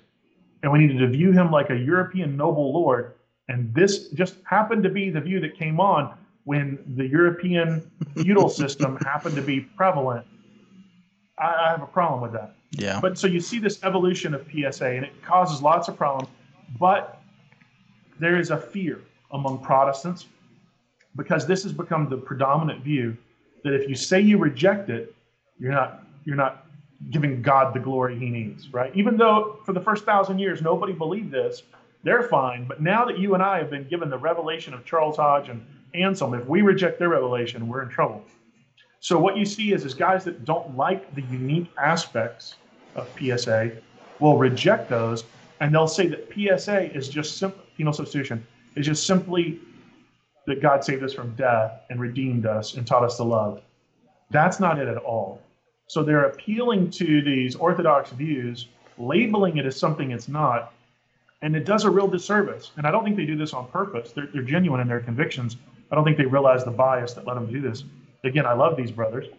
Um, but and, and, William Lane Craig put out a book where he spent so much research and time eisegeting his sources. It was I was I was I was surprised. Um, but anyway, again, I don't want to harp too much on this, but that is the 10,000 foot view and as few of words as I know how. Right. And one of the one of the ways you put this, I thought was such a great way, and I'm using this from now on whenever I talk about ransom theory. Because ransom theory is different, right? We are we are property of Satan essentially. He's the prince of power of the air here, blah blah blah blah.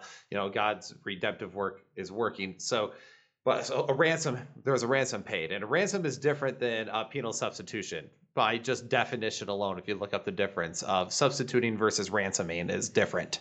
So one of the great examples you mentioned, and I'm using it ever ever since, is Edmund from C.S. Lewis, uh, Chronicles of Narnia, uh, The Lion, the Witch, and the Wardrobe. That was such a great example. He Edmund, because of the deep magic, belonged to the witch. Okay, well, somebody had to pay the ransom. And so therefore Aslan laid down his life for that. And it also it, uh, it's funny because it also morally uh, it inspired all the people around them to for love and to do better. But then what does it happens? Well, he rises again. He's strong and he's able to defeat the sin, evil, and death of the witch. And it was like such a when you said that, it just like I was like that Well, how, why haven't I ever used this as an example for ransom theory? Everyone knows Lion, the Witch of the Wardrobe, but everyone gets that amazing Aslan sacrifice. But guys, that wasn't penal substitution. He wasn't going, all right, I gotta, I Aslan have to pour out my wrath upon myself because I am so angry at Edmund, he must be paid. Um, I was talking to a friend of mine, Jordan Ferrier, recently. Uh, he's in our apologetics class. He, he's uh, he's a published author. Actually, actually, he's been. I found him in my theological journal. Sent uh, sent that to him. I was like, by the way, just so you know, people are quoting you now. Uh, but my buddy, he's like, what? What are people saying? I'm like, I, I, this dude's quoting you. It's cool. Um, but my friend Jordan, he uh, was saying that um, you know, penal substitution is you make God a pagan god in a lot of ways. Yeah it's I am wrathful and therefore I must eat your heart. You know, or anyone, anyone. I'm so vengeful. Someone has to take my vengeance. You know what? I'm going to make my son do it, who is also me. What? Like, um, so. And you you mentioned a good point too, because if God is pouring out His wrath on Christ, who is incarnate in our flesh and blood, like us in every respect, as according to Hebrews 14 through 18, uh, 2 14 through 18 says, then Jesus took on the entire wrath for humanity. So you end up with universalism. But with the Calvinists, they or you know, really the Calvinists, they'll say God only poured out the wrath he had for the elect on Christ. And so everybody who wasn't elect in eternity past still has wrath saved up for them at the end of the time. But what's interesting though is you'll have a lot of non-Calvinists affirm penal substitution and reject limited atonement.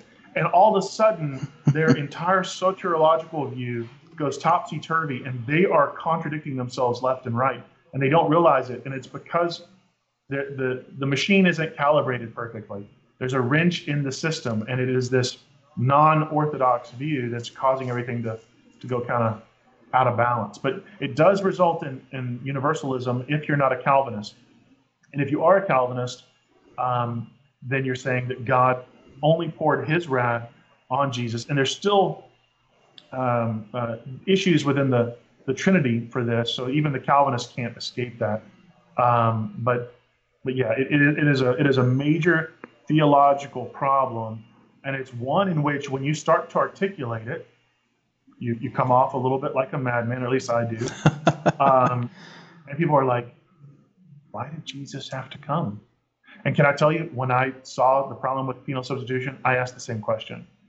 I saw there was a problem there, and I didn't ask myself, like, okay, Warren, you're not a Christian anymore because you don't know why Jesus came. I just go, well, if this is wrong, and it seems like it is, why did Jesus come?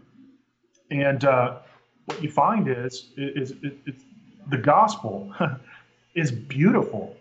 God still has wrath, right? He doesn't want to be a judge. He doesn't want to to to condemn and and and and and, and punish people. Um, he wants us to be his children, who he disciplines in love.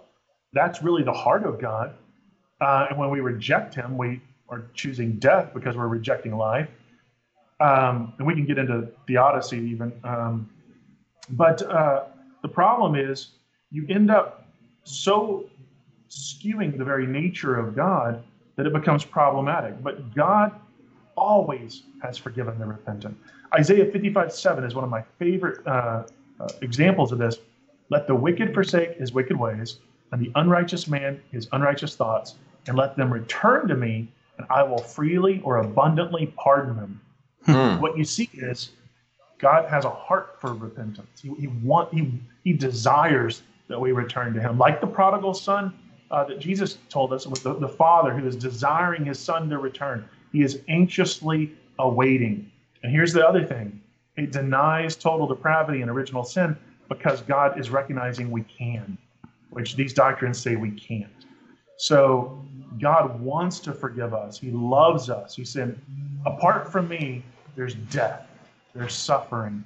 I will redeem you through those very things to show you how much I love you and understand and relate. But you've got to come while you can because there's time, it's limited and finite. And if you reject me, you're rejecting the only source of life and all good things. And all that's left is my absence. And so when you start to see the orthodox example of, of and teachings of, of God, it becomes a very simplistic, beautiful, machine precision system with with no contradictions or inconsistencies, and it's just this beautiful message of I have sinned, I have sinned. I wasn't created a sinner. I'm not a victim. I'm a willful rebel. Now I need to confess that, and I understand what it means to repent now.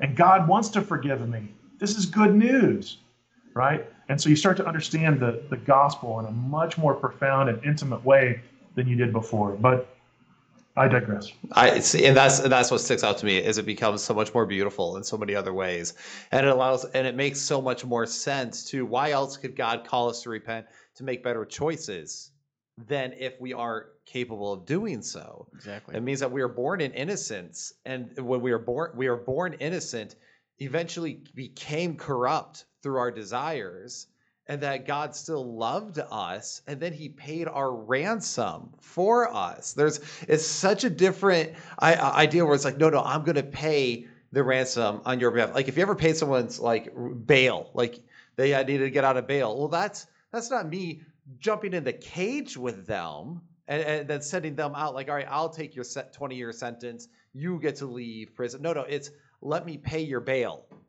This, you know, it, I think it's people need to understand the fact that ransom is different than God pouring out his wrath. And for those who might not have understood the part where it's like if you if you deny limited atonement, if you deny limited atonement, but yet you still hold penal substitution, then you're saying God poured out his wrath on Christ, but it's going to pour out more wrath in the end on those. And and it's contradictory. And it's, so it's like it doesn't make sense. So again, ransom theory, um, moral influence, these things actually make a lot of sense. It makes the gospel a beautiful message.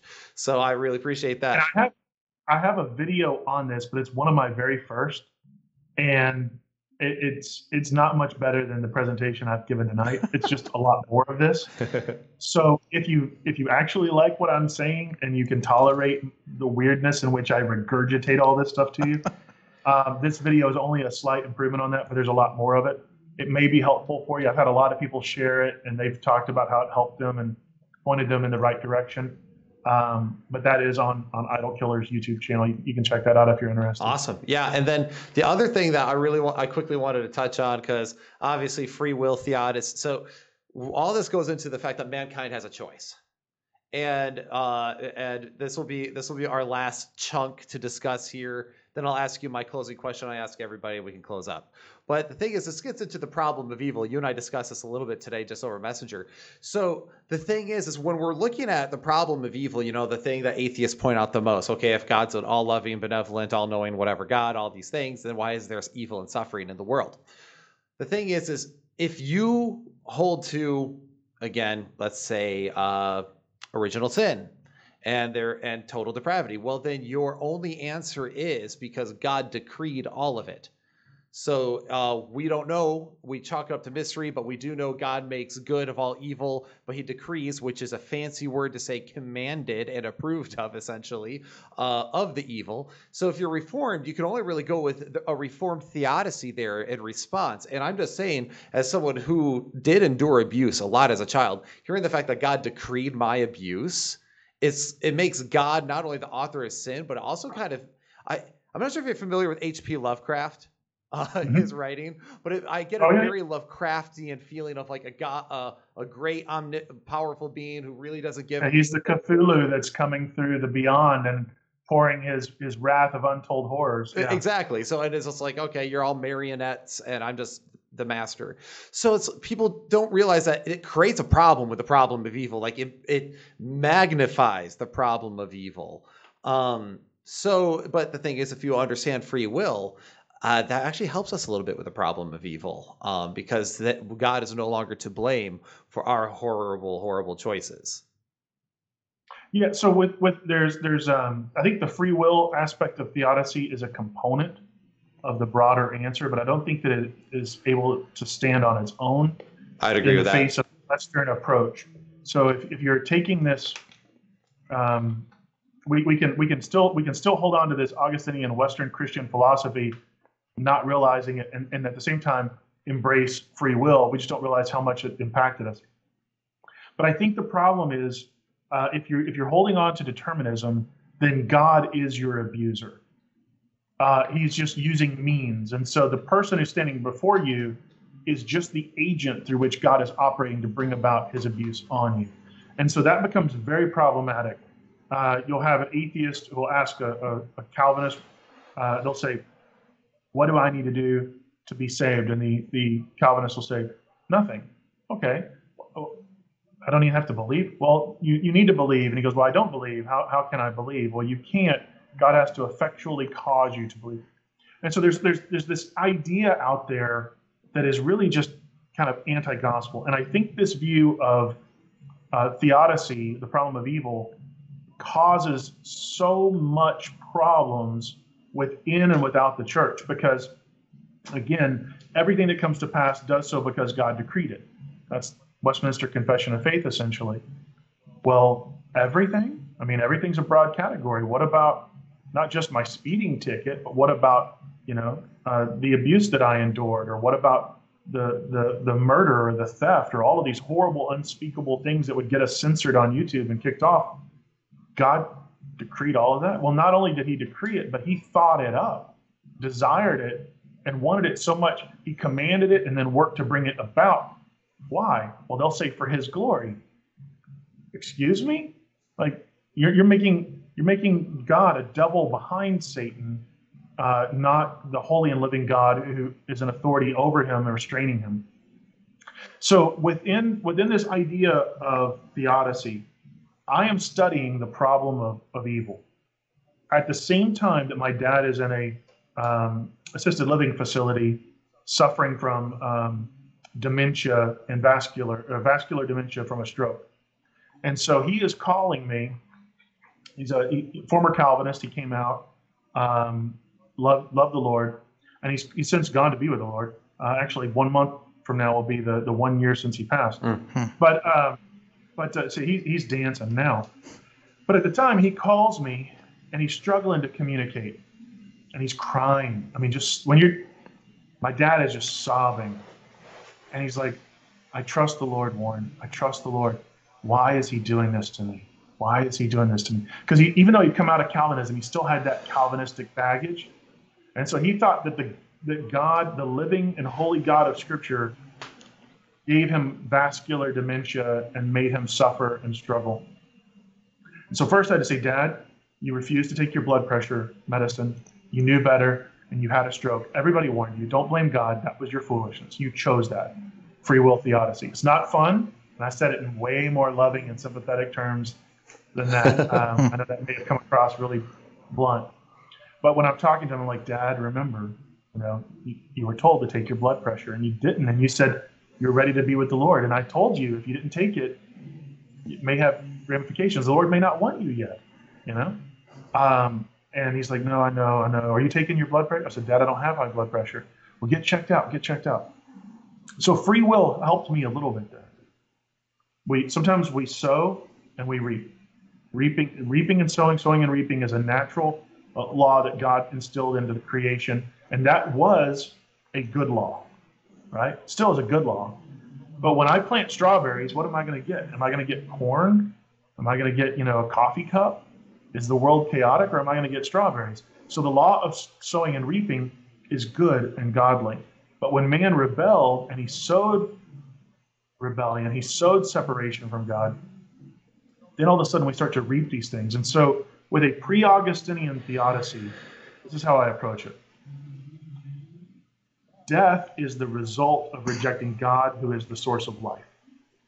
So we tend to look at death and we say, God, I, I'm dying, or someone I love died, and you, you hated mankind so much because of what Adam did that you, you limited the number of years that we have and you kill us.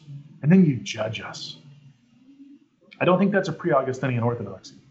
I think it's a westernized tragedy.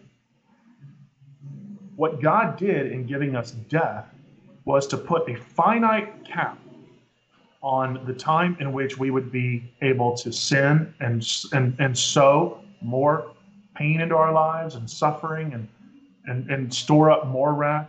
So he said, I'm going to number your days as an act of mercy. But not only that, I'm going to come and through that, I'm going to die and redeem you through that very thing that you're scared of to show you that you can trust me. So it was an act, death is an act of mercy from God and the very vehicle through which he redeems mankind. But then you go, well, wait a minute, what about all of the suffering in the world? Right? Well, if you look at suffering as a curse that God was so angry and wanted to put us under his thumb and make us suffer because you ate an apple out of season, that seems so.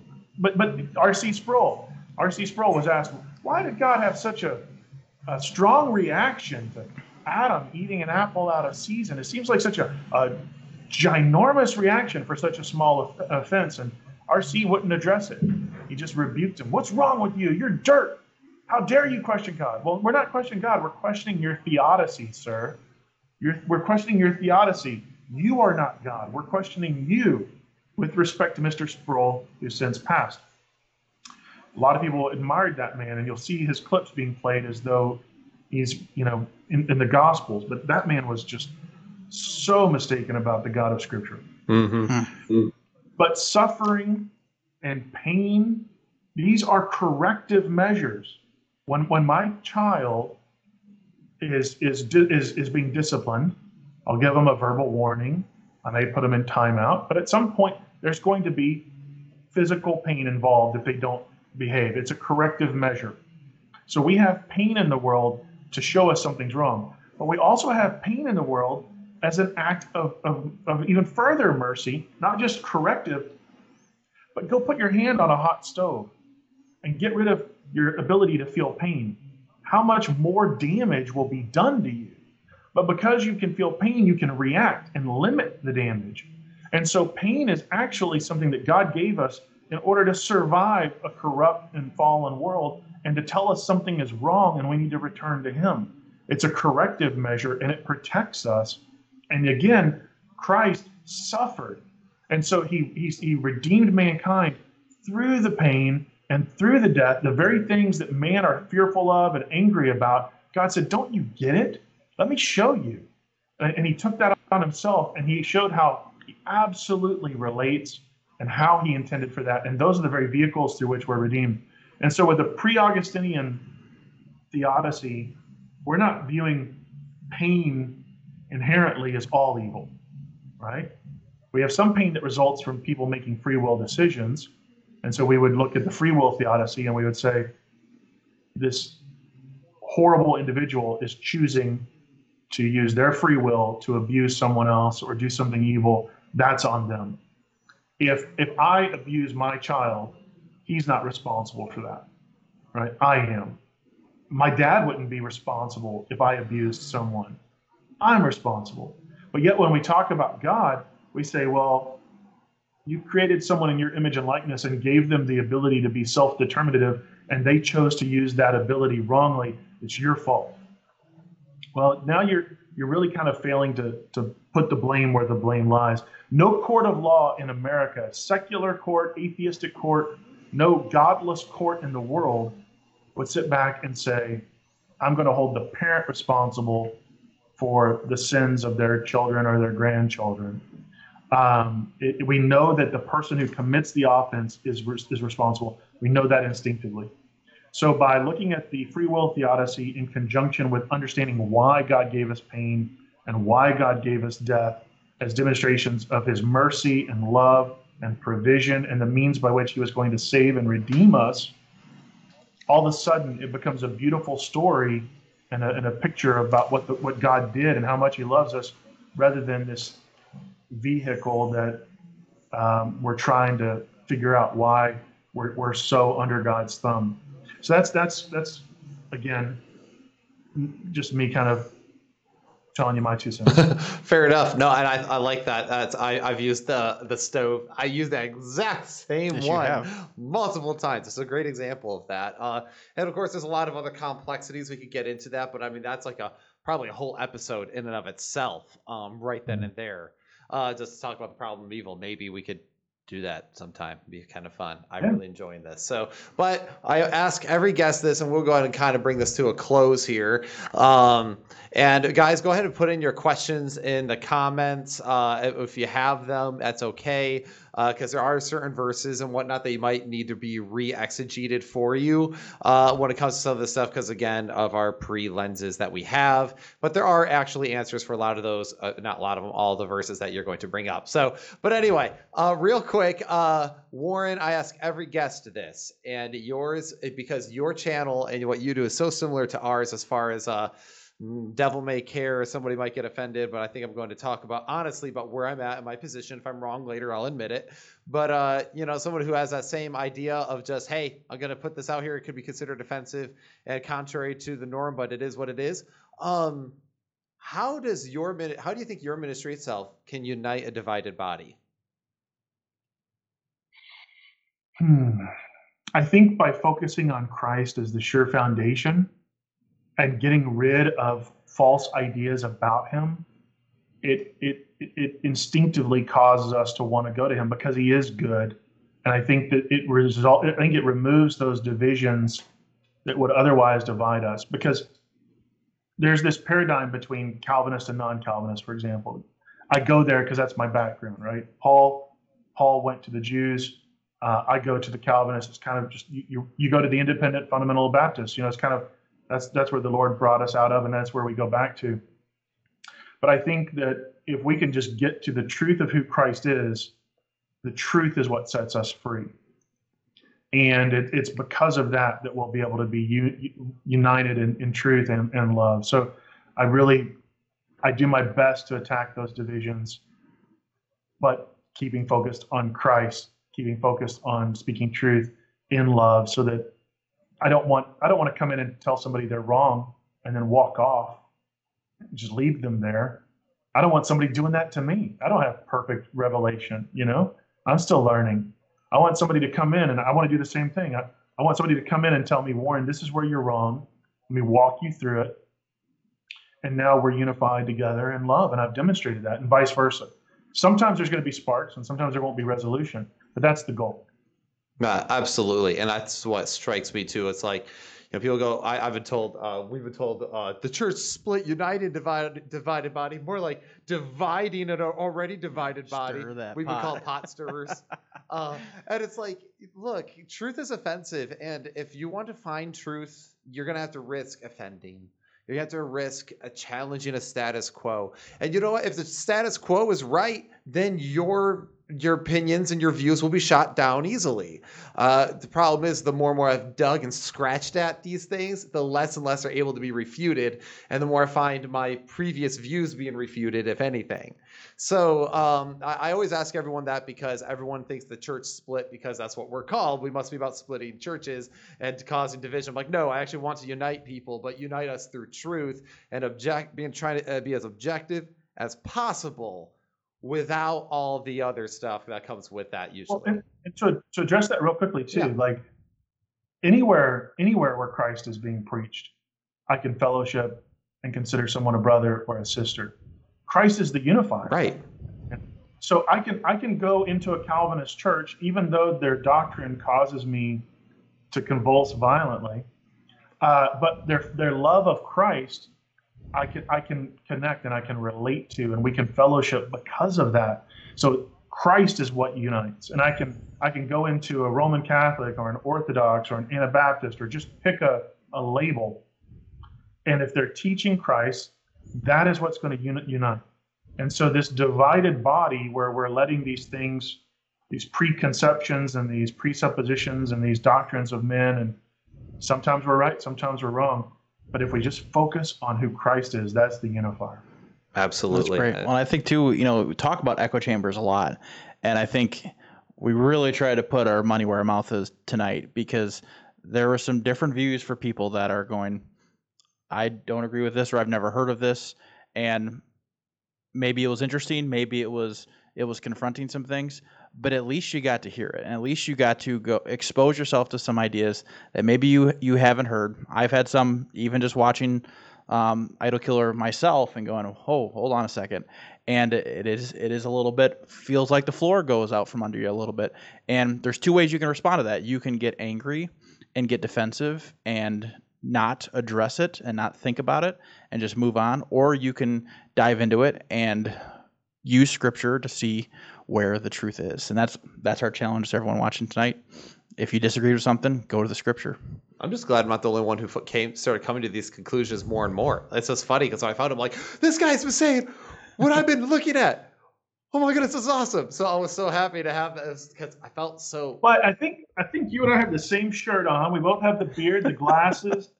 I'm like, I I feel like I'm looking at a skinnier, better looking version of myself. It's like, It's only because I'm younger than you. what's going It's only because I'm younger than you. Give he me looks time. skinnier oh, because yeah, he's yeah, sitting yeah. next to me. That's I'm just making him look skinny.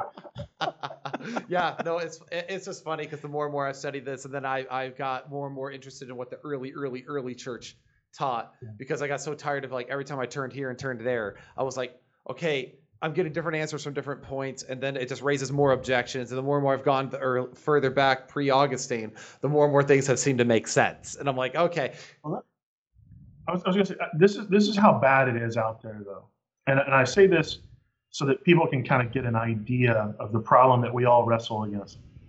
Um, there was a there was a lady I was talking to, and, and she's saying, you know, I'm seeing a lot of problems with Reformed theology. I think I'm going to convert to Roman Catholicism.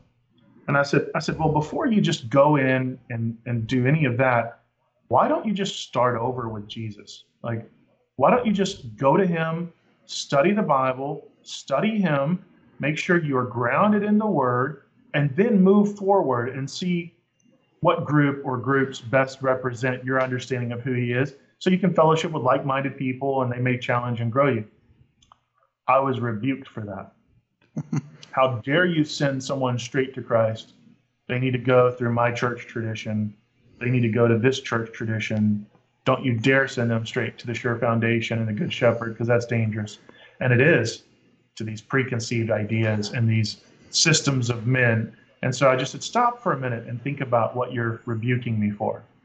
You're rebuking me for sending someone to the Word of God. That's not, the devil doesn't come in and go, hey, why don't you go read your Bible and pray more and really reflect on the, the good nature of God and your need for Him, like your utter sinfulness? Like, why don't you do that? Like, the devil doesn't do that. So, why are you rebuking me for sending someone to Christ? But that's what happens sometimes when your traditions are challenged. And I, I know no one, not everyone listening uh, is going to agree with me 100%. It just it never happens. My wife doesn't agree with me 100%. That's good. I need to be challenged. Um, but at the same time, everyone needs to be challenged. And what I'm presenting here um, is is is absolutely historically sound and biblically um, defended and, and, and established and, and rooted. Um, you may not agree, but I am I haven't spoke on anything that I haven't spent years studying on, and I don't say that meaning that I'm infallible. I just mean I've invested the time and I've considered this from every angle. This is where I'm I'm at. If you're not there, then I hope that this at least challenges you to consider this angle among the many others so you can make an informed decision on where you think the Bible's leading you. Yeah, absolutely. And I think that's fantastic. So, guys, if you haven't already, go ahead and subscribe to Idol Killer with Warren McGrew, and you'll get more of this sort of thing. You'll get other random topics. You know, he's had uh, Chris Date and quite a few other people on. You might learn more about the early church. You might learn some positions that you've never heard before, or maybe if you've been suspicious about a certain position, you might be able to hear it fleshed out better and actually have your suspicion confirmed somewhere. So, anyway, uh, I don't want to take any more of everyone's time, but thank you guys so much for tuning into the this special episode with the church split. And guys, feel free to leave any questions in the comments. We love you all. Take care and God bless. And we'll see you on the next episode.